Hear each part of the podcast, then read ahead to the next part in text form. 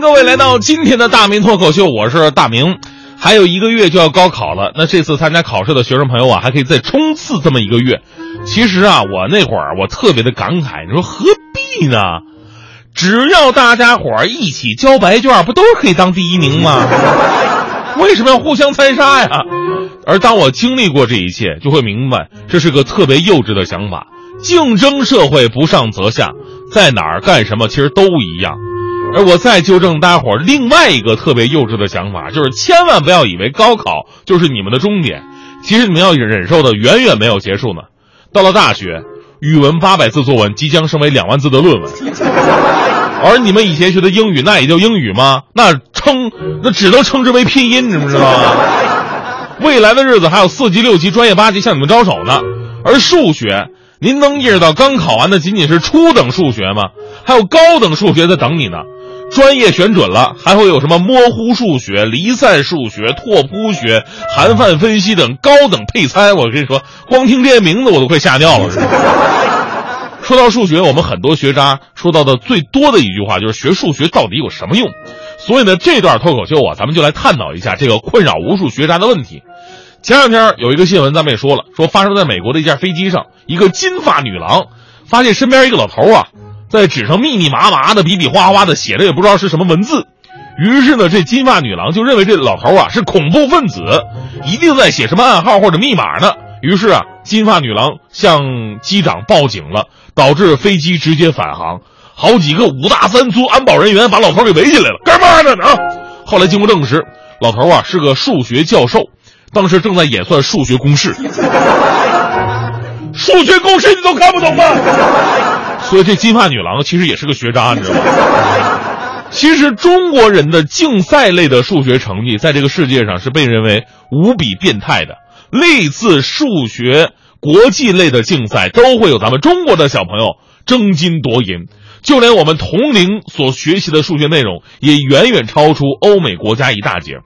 昨天呢，在网络上曝光出英国。一道用来检测七岁小孩的数学考题，英国人说了：“哦，这道考题太难了，我们成年人也不会。”哎，怎么有羊肉串味儿？这个考题是什么内容呢？我我我把这数学题是一个英文题，我跟大家说一下。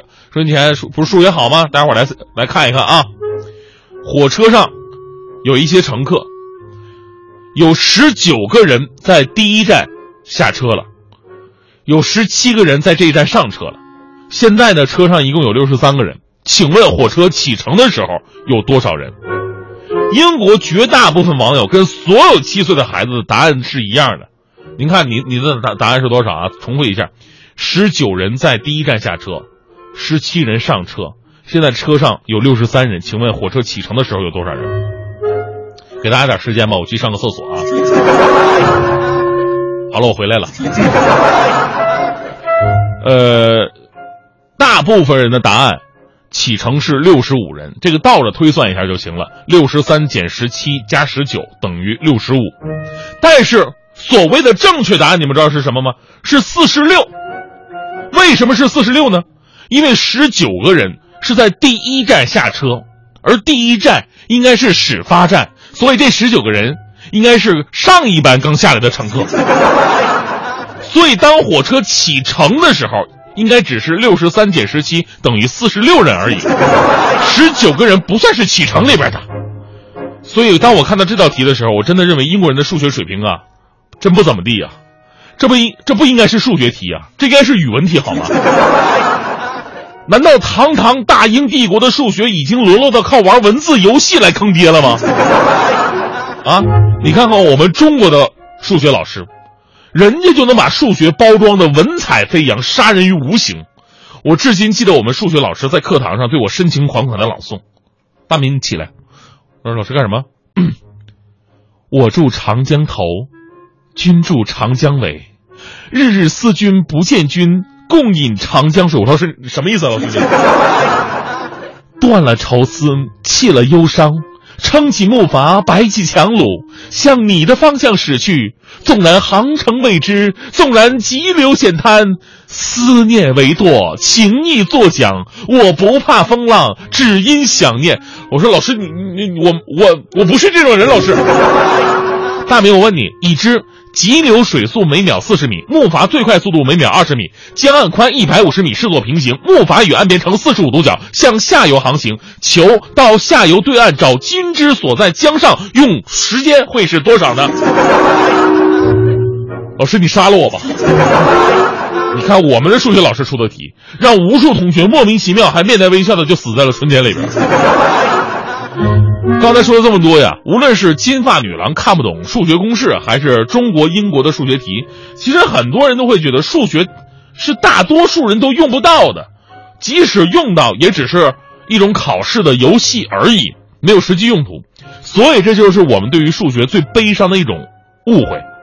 我们社会的发展和科技的进步，生活的方方面面，你看天上飞的、地上跑的、手里玩的、家里用的，其实都离不开数学。只是在中国，在我们孩子的身上，还有教育教学的重点都放在了竞赛数学，而不是数学研究，所以才会有这么一个在世界上看起来都会很奇怪的现象，就是中国的孩子们的整体数学成绩，还有每次在国际数学比赛当中，都让其他国家的孩子望尘莫及。就连英国、美国这样的国家想跟我们取经啊，说你们中国到底怎么学的数学？但是在另外一方面呢，数学一旦延伸到大学或者是研究领域，你看那些看起来很笨的英国人呢、美国人呢，立刻站起来了，而中国人的数学优势也神奇的缩小了。一位从事数学教育的老师说过，数学竞赛和数学研究有着本质的区别，初高中的计算能力也与大学数学并不相同。而数学研究和应用才是真正能够改变科技甚至社会的关键的钥匙。但是，我们对于数学竞赛的追求之所以这么强烈，大多都是源自政策鼓励和教育的失重。好的竞赛成绩可以让他们进入一流的大学，可以让学校领导评评上先进，甚至对国家也不坏呀！啊，对国家来说也是个好名声，因为老外会说：“哎，我，中国人数学好厉害啊！” 而实际上呢，当孩子们过早的接受了高强度的训练，最后拿到了这些荣誉啊，也进了所理想当中的大学了，但是前方并没有开放的高等教育氛围和连续的数学传统，所以这些天才少年们后来也就泯然众人了。所以还是回到刚刚所说的哈，我们一方面希望教育改革能够减少竞赛的重要性，另外一方面。我们自己不要把考试当成一种功利性的的东西，而应该是成长的阶梯。人应该活到老学到老，不是为了考试，而是为了自己。你看，今天我我是作为一个主持人，我上学那会儿高高中高考那数学六十八分是吧？但我今天可以侃侃而谈的跟大家伙聊数学，为什么？就因为我活到老学到老，我哪方面不行我学呀。我高高中毕业到现在，我上播音班的时候，我学的都是数学，你知道吗？我都拼命，我一定要把这个学好，我怎么就学不好呢？那这我就不信了，是吧？经过我深入研究，我跟你说，我还是取得成果了。我研究了微积分、线性代数和高等数学，然后有了一个惊人的发现。之前不是有什么哥德巴赫猜想吗？我现在我这已经提交上去了，要评今年的诺贝尔数学奖呢，叫“死大明之发现”。啊，我发现什么？我发现了微积分、线性代数和高等数学这三门非常不可思议、特别奇妙的地方。我真不是吹牛，你看哈，微积分都是一生的，微积分，哎，很神奇吧？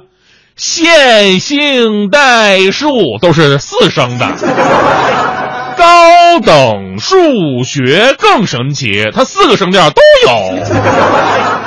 我是不是太有才了？